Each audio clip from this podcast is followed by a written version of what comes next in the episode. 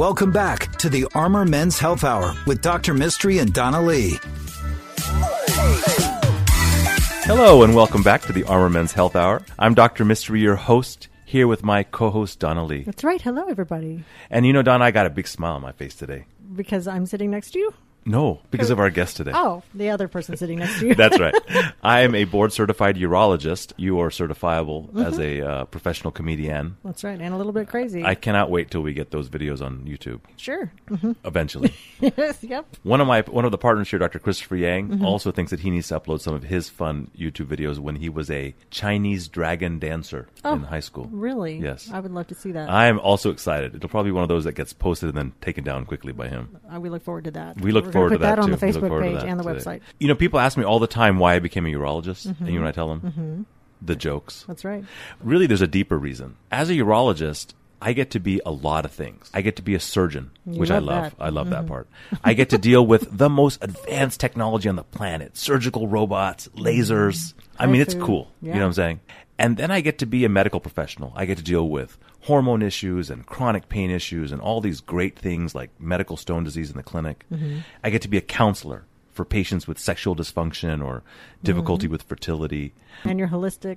and, love and that part. That's right, and you get to be like this extra extra level of care. So that's why I love uh, being a urologist. We should give you a real last name. yeah, instead of this makeup fake. Doctor Mistry last name. and one of the things that I get to do a lot of is become an endocrinologist because we do so much hormone Stop work. And for those of you that don't know, endocrinology is a field of medicine in which uh, which you are not specialized. That's also correct. That, is, that that would also. I am not board certified No, in you're not. endocrinology. You just know how to spell it. That's and right. That gives you a leg up. We have had a very strong relationship with Texas Diabetes and Endocrinology since I started practice 13 years ago. Mm-hmm. And one of our really great friends and partners, Dr. Kerem Ozer, is here today. Right, welcome. Hey, thank you so much for coming in. Thank you very much for having me. I'm a fan of the show, so I'm excited to be here. Well, good. Well, good. You are a board certified endocrinologist. What did that mean in terms of what kind of schooling and training you went through? So, a board certified endocrinologist, like you said, basically specializes in endocrin- endocrin- endocrin- endocrinology. I, I need to learn practice my pronunciation here too. Uh, so, endocrinology basically looks at and deals with all issues related to hormones. And hormones, of course, are the little messengers in our body, in our system.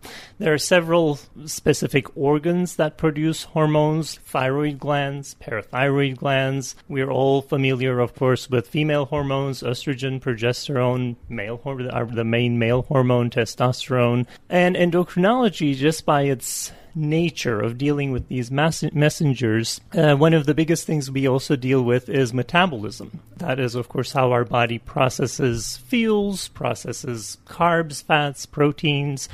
And the main hormones, the main messengers that regulate that aspect of endocrinology are hormones like insulin and glucagon. And now we have a whole slew of fancier, newer hormones like ghrelin, which regulate things like appetite.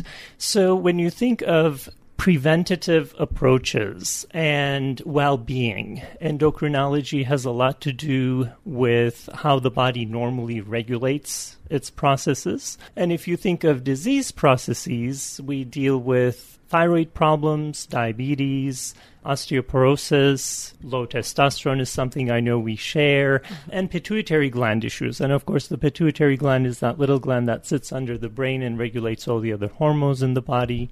So, what's an interesting thing about endocrinology is that there's so much perceived overlap between what you would think a primary care doctor does and the kinds of medicine that an endocrinologist does. Your comment about them being little messengers, endocrinology, there are hormones that you can check levels of, so you have numbers on a piece of paper, but it really affects everything in your body. From how you're thinking and feeling, to how your body looks, to how your heart rate's working, to how strong you are. I mean, these little messengers are really what make us work, right? Absolutely. And that's what I love the most about endocrinology. It's really about how everything talks to each other and how we can optimize different things to help people achieve their best potential uh, salves. Well, it's too bad you can't cut on people because then uh, that'd be that. that I'll leave to you. It, would be the first best field of medicine to go into. Uh, what I wanted to talk to you today about were uh, thyroid issues. The thyroid has always been like a complex, confusing organ. Uh, why don't you tell us what does the thyroid do and what does it make? So the thyroid is a butterfly-shaped gland. It sits right in the middle of the neck, kind of sits right on top of the Adam's apple, and it makes two main hormones called T4 and T3. And T4 and T3 are the key are key players in how our body regulates metabolism. They influence body temperature. They help regulate heart rate. They may influence things like blood pressure, and especially T3, which is a smaller, more active type of thyroid hormone, influences things that are a little less tangible, like energy levels, focus, concentration through its effects on the brain. That's amazing. When you have low levels or high levels, both of those extremes can cause symptoms, right? Exactly. So you could think of the thyroid as the accelerator and the brake. And you can think of if your thyroid is overactive, if it's making too much of its hormones, you can think of your body as being on overdrive. So everything gets faster. Your temperature may go up, heart rate goes up. Um, you start seeing sort of nervous system related issues like tremors. Tremors. Pulp, um, people experience Weight loss. palpitations, weight loss, um, diarrhea. Ew. Uh, not good. I was excited about the weight loss part of it. know. and then you threw in the diarrhea part. I know. I had to spoil it. um, and then of Diarrhea course- spoils so many things, really. And then, of course, the other end of the spectrum is if you don't have enough thyroid hormone, which I actually personally have. I, as an endocrinologist, I'm a proud hypothyroid uh, patient as well. If if your thyroid levels are too low, then everything slows down. So people start feeling very sensitive to cold. Um, you start seeing a tendency to gain weight, um, dry skin, constipation. Sort of the the body's now really on a almost like a hibernation type slower um, track. And so, like, when I have a patient with low testosterone, Mm-hmm. sometimes their number may be on the low end of the normal range, but they still are very highly symptomatic. And so, those are people that we, you know, so often will treat just to see if they feel better. Um, would you say that that sometimes happens with thyroid disease? That people could be kind of borderline, but but but still highly symptomatic? So there are a couple of different schools of thoughts here, and I, I'm going to tread lightly here. I want to make sure I get out of here alive if my any of my colleagues are listening.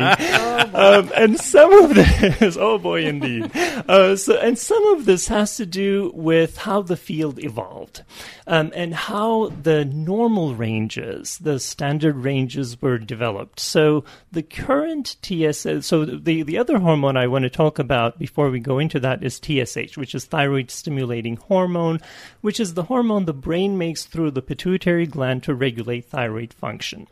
And this TSH is so sensitive to what the thyroid is doing that it is traditionally used as a really good sensitive marker of thyroid function. Sometimes the brain senses that the thyroid is working slower before the T4 and T3, the actual thyroid hormone levels, go down.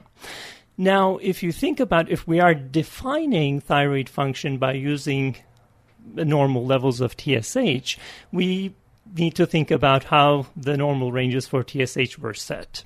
And a lot of these numbers came from studies in the 60s, 70s, um, mainly in Germany.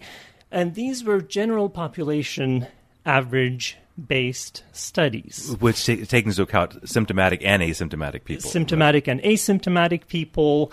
And um, and these studies, the ironic thing about these studies is that the um, incidence of thyroid disease, prevalence of thyroid disease in the general population is about 5 to 10%, depending on who you read, where you look. So these general population studies had quite a bit of patients, quite, quite a large amount of patients who may be on the extremes of thyroid function. More recent studies show that, especially for someone who's younger, more active, um, you may actually need to define normal TSH ranges in a tighter range, Just like the testosterone. just like the testosterone. Well, I, I, you know, I think these hormone debates are something that uh, are are, are going to be a, similar theme. Donna, how do people get a hold of us? You can call us during the week. And this reminds me, though, when I meet a friend who's gained a lot of weight, and I'm like, why'd you gain all this weight? And she says, I have a thyroid condition. And I'm like, did you ever get it checked? No. So they just gained weight, is basically what it is. Well, there you are. There's no they do need to get condition. their thyroid checked. Uh, you can call us at 512-238-0762. Our email address is armormenshealth at gmail.com, and our website is armormenshealth.com. You can also listen to our podcast wherever you listen to podcasts for free because it is award-winning. We'll be right back. The Armor Men's Health Hour will be right back. If you have questions for Dr. Mistry, email him at armormenshealth at gmail.com.